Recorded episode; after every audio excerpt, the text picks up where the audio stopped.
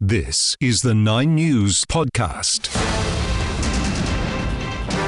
Coming up, tax cut changes get the opposition green light, well wishes for the King after shock diagnosis, and a sky high stunt in Melbourne. I'm Rhiannon Solomon Marin with your lunchtime 9 News podcast.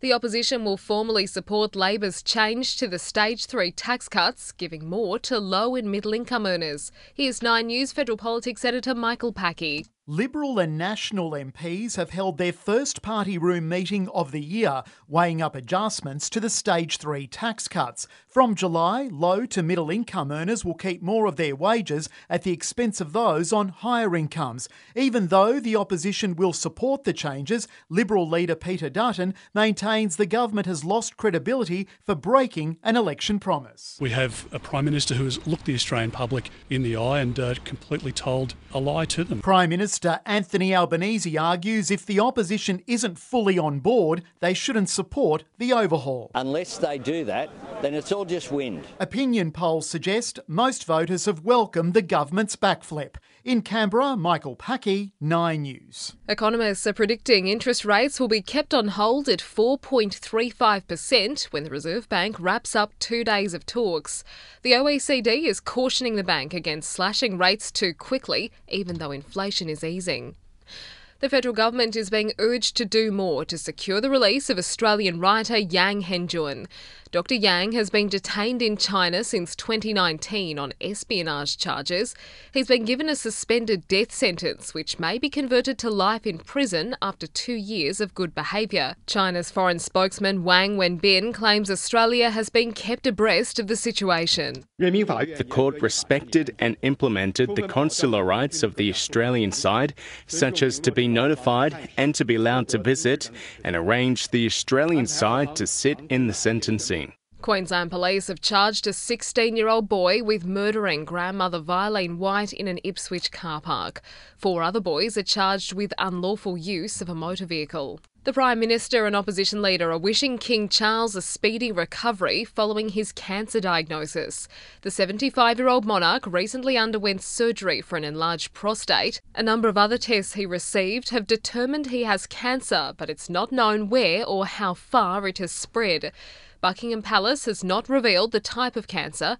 Prime Minister Anthony Albanese says the thoughts of all Australians are with the royal family. I will be sending a message to the palace this morning, and we hope that uh, King Charles has a speedy recovery and a return to his duties as soon as possible. The King's diagnosis is casting doubt over a planned trip to Australia. Here's 9 News reporter Jack Hahn. It was widely reported that King Charles would touch down in Australia later this year for his first visit as head of state, but the trip is looking increasingly unlikely as the monarch puts public events on pause.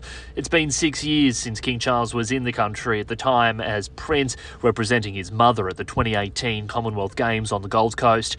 In 1983, the Prince made headlines when he brought Princess Diana at just the age of 22 down under for her first trip abroad.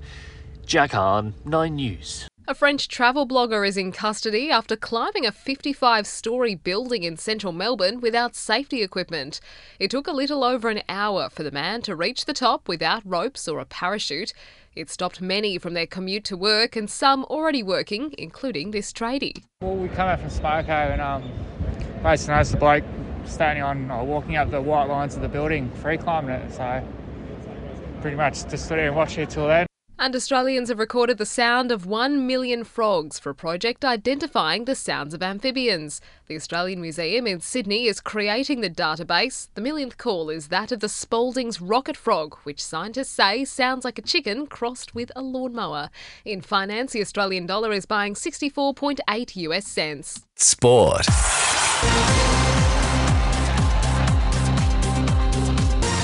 Australia's women's cricketers are preparing for tomorrow's second one-dayer against South Africa. Spinner Alana King says the bowlers could be in for a tough time at the small North Sydney Oval.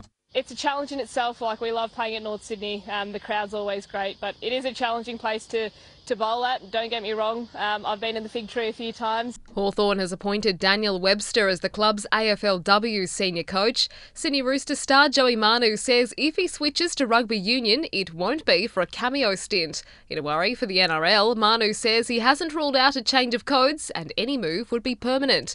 It's a top of the table clash in the A League men's this afternoon in Wellington. On an 11 match unbeaten run, the Mariners are taking on the ladder leading Phoenix, and the NBA will play some games at the upcoming All Star weekend on a court made completely of glass. The state of the art full video LED court will be installed at Lucas Oil Stadium in Indiana. I'm Rhiannon Solomon Marin. That's the 9 News podcast. For the latest in news, tune into 9 News at 6 pm.